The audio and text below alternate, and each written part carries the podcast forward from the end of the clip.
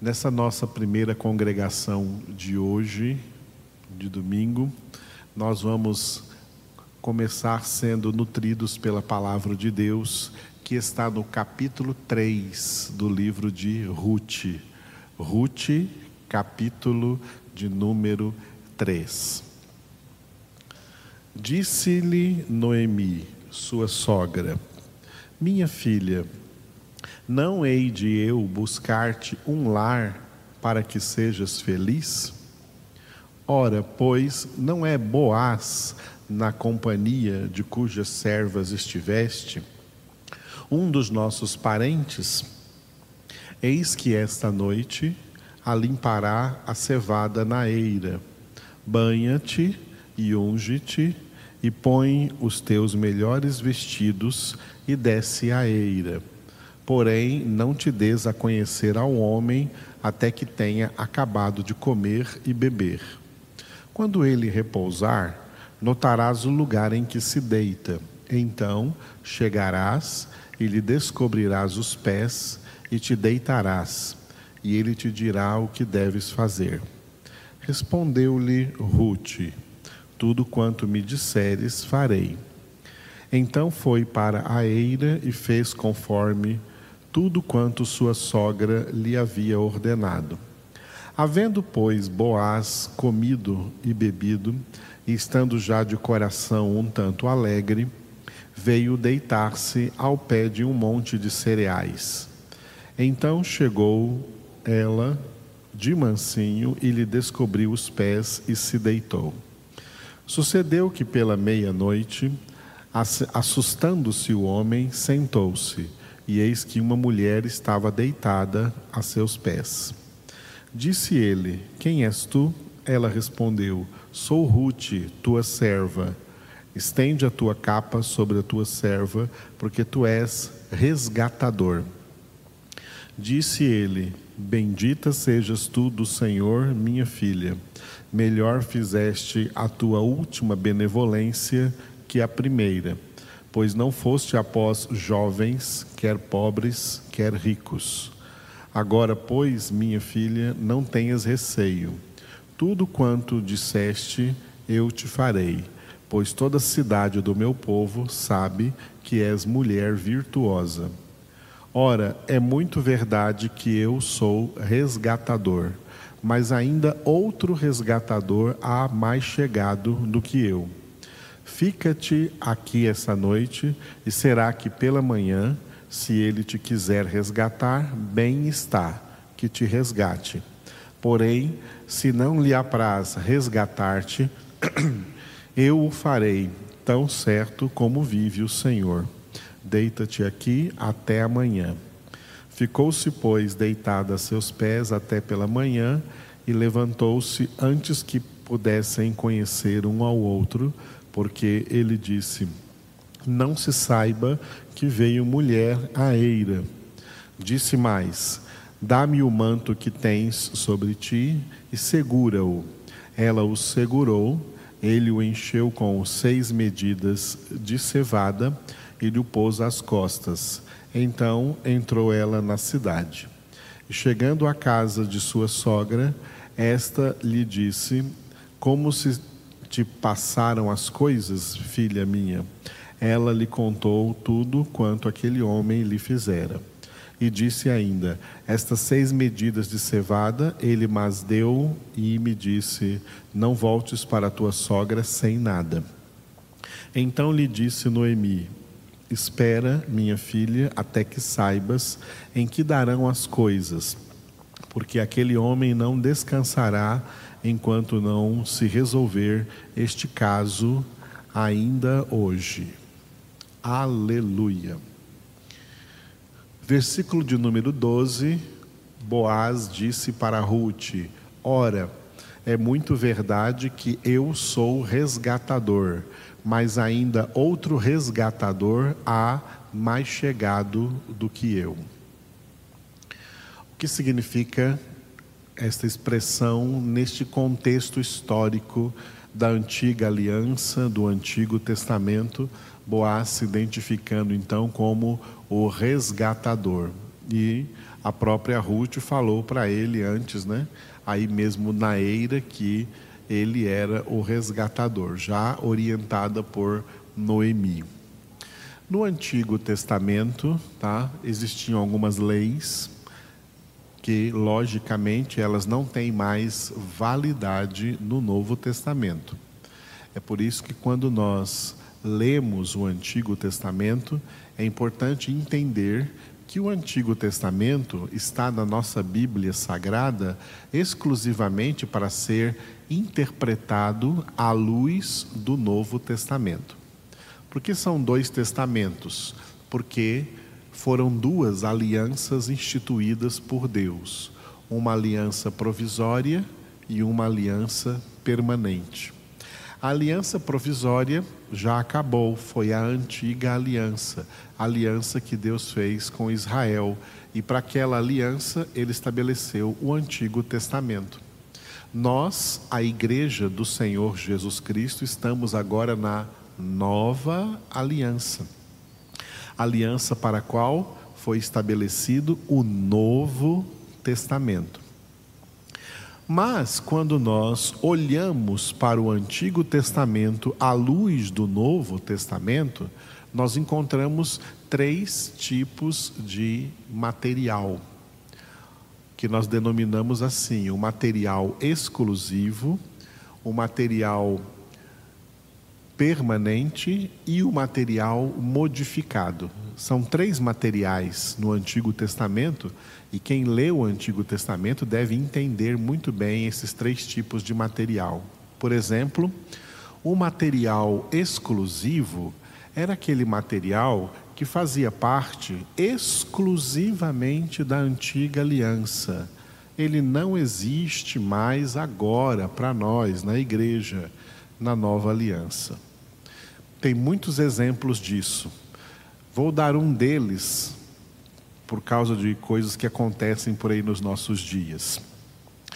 É, convocar uma nação para o jejum é um material exclusivo da antiga aliança, quando Deus tinha uma nação geopolítica na terra, a nação de Israel.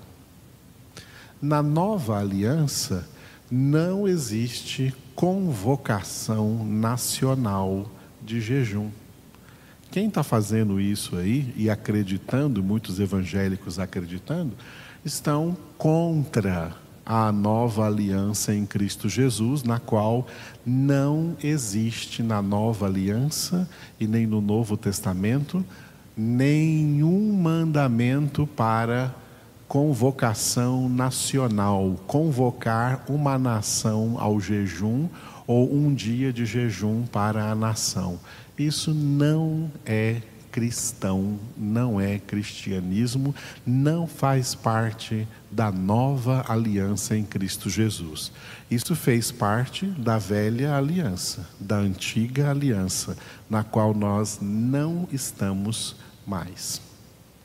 Da mesma forma, o que nós lemos aqui no livro de Ruth, essa questão do resgatador, também foi um material exclusivo da antiga aliança, uma lei da antiga aliança que eu vou explicar daqui a pouco. Nós temos também no Antigo Testamento material permanente, que valia no Antigo e vale agora no Novo, como por exemplo o amor a Deus. Amarás o Senhor teu Deus de todo o teu coração, de toda a tua alma e com todas as tuas forças. Isso era válido na antiga aliança e continua sendo válido na nova aliança. Diferente do material exclusivo, que era válido na antiga aliança e não é mais válido agora na nova aliança. E o terceiro material é o modificado, é um tipo de material permanente, mas com modificações. Por exemplo, o amor ao próximo. No Antigo Testamento era amarás o teu próximo como a ti mesmo. Mas no Novo Testamento, na nova aliança, Jesus modificou, dizendo em João capítulo 13, versículo 34 Novo mandamento vos dou: Amai-vos uns aos outros como eu vos amei. Então, Jesus pegou o mandamento do amor ao próximo e, e ele fez um upgrade, ele modificou este mandamento. Não é mais para amar o próximo como a ti mesmo, mas amar o próximo como Jesus amou você. Esse é o amor ao próximo na nova aliança. Então, o Antigo Testamento está na Bíblia para ser interpretado à luz do Novo Testamento. E quando fazemos isso, nós vamos entender o que era material exclusivo, o que era material permanente e o que é material modificado. O resgatador é um material exclusivo da antiga aliança. Não vale hoje mais nas constituições familiares da nova aliança. Por que constituições familiares? Porque esse mandamento do resgatador era algo dentro das gerações das famílias em Israel. Se um filho de uma determinada família que tem outros irmãos se casasse com a sua noiva, sua esposa, tem uma noiva, está engajado em um noivado e se casa com ela, e esse filho morre deixando a sua esposa viúva, sem filhos, sem ter tido filhos com ela. Então, o seu irmão mais próximo aí em idade, o irmão mais velho que ficou, tinha por lei, por isso que essa lei não vale mais hoje na nova aliança, ela era na antiga aliança. Então tinha por lei na antiga aliança que esse irmão se casasse com a sua cunhada, viúva do seu irmão, e suscitasse descendência para o seu irmão. Essa era uma lei na antiga aliança. Malom e Quilion, filhos de Noemi e Elimelec, se casaram com mulheres moabitas. E os dois morreram. E as mulheres ficaram viúvas. Ruth veio para Israel, sujeitando-se a toda a lei que Deus tinha na antiga aliança sobre Israel. E como ela, ela era filha de um deles, desculpa, esposa, viúva de um desses filhos de Noemi, e eles não tinham irmãos para casar com ela e suscitar descendência ao seu irmão falecido, então essa obrigação é passada ao membro mais próximo da família, da parentela seja um tio, um primo, um sobrinho, alguém mais próximo da família. E esse alguém mais próximo da família recebia então o nome de resgatador. E havia uma pessoa mais próxima dessa família que deveria então ser o resgatador, casando-se com a Ruth e suscitando então descendência ao seu marido que faleceu lá em Moabe quando eles estavam lá na terra de Ruth. E depois deste parente mais próximo, havia um outro que era justamente o Boaz. Boaz era um dos resgatadores aí nessa linha de resgatadores na parentela de Noemi e de Elimeleque. E Boaz, sabendo que tinha um na frente dele, primeiro foi consultá-lo, é o que nós vamos ver no próximo capítulo, no capítulo 4, se esse homem então estaria na capacidade de, de cumprir essa lei do resgate e se casar com Ruth. Nós vamos ver que esse homem não fez isso. Se fosse um irmão, não poderia negar. Se fosse um irmão de sangue, um irmão vivo aí, né, do marido falecido de Ruth, esse irmão teria que cumprir a lei do resgate para com o seu irmão.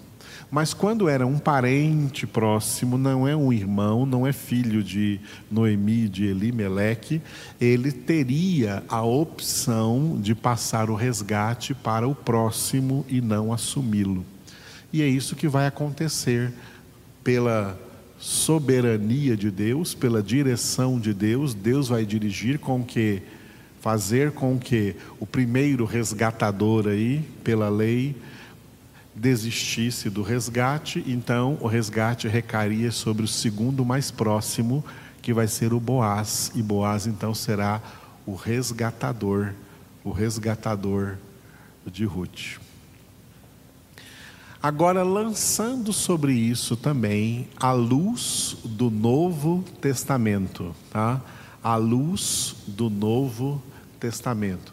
A luz do Novo Testamento, Ruth representa a nós, a Igreja de Cristo Jesus.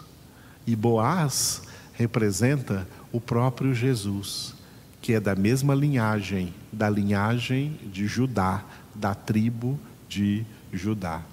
Hoje, na nova aliança, a igreja foi representada por Ruth, Jesus é o nosso resgatador, que nos resgatou do pecado, nos resgatou do império das trevas, nos resgatou do estado de condenação e nos deu salvação.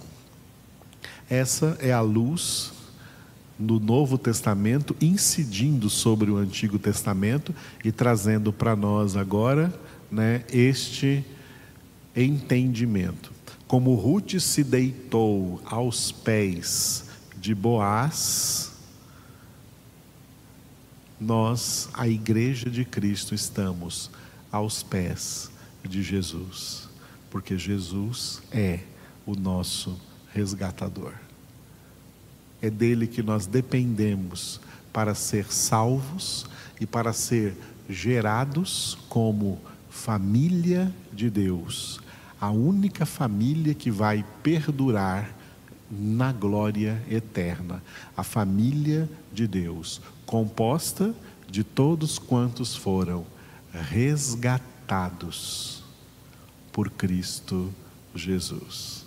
Aleluia, que Jesus é o nosso resgatador. Obrigado, Senhor Jesus. Nós te louvamos, glorificamos o teu nome.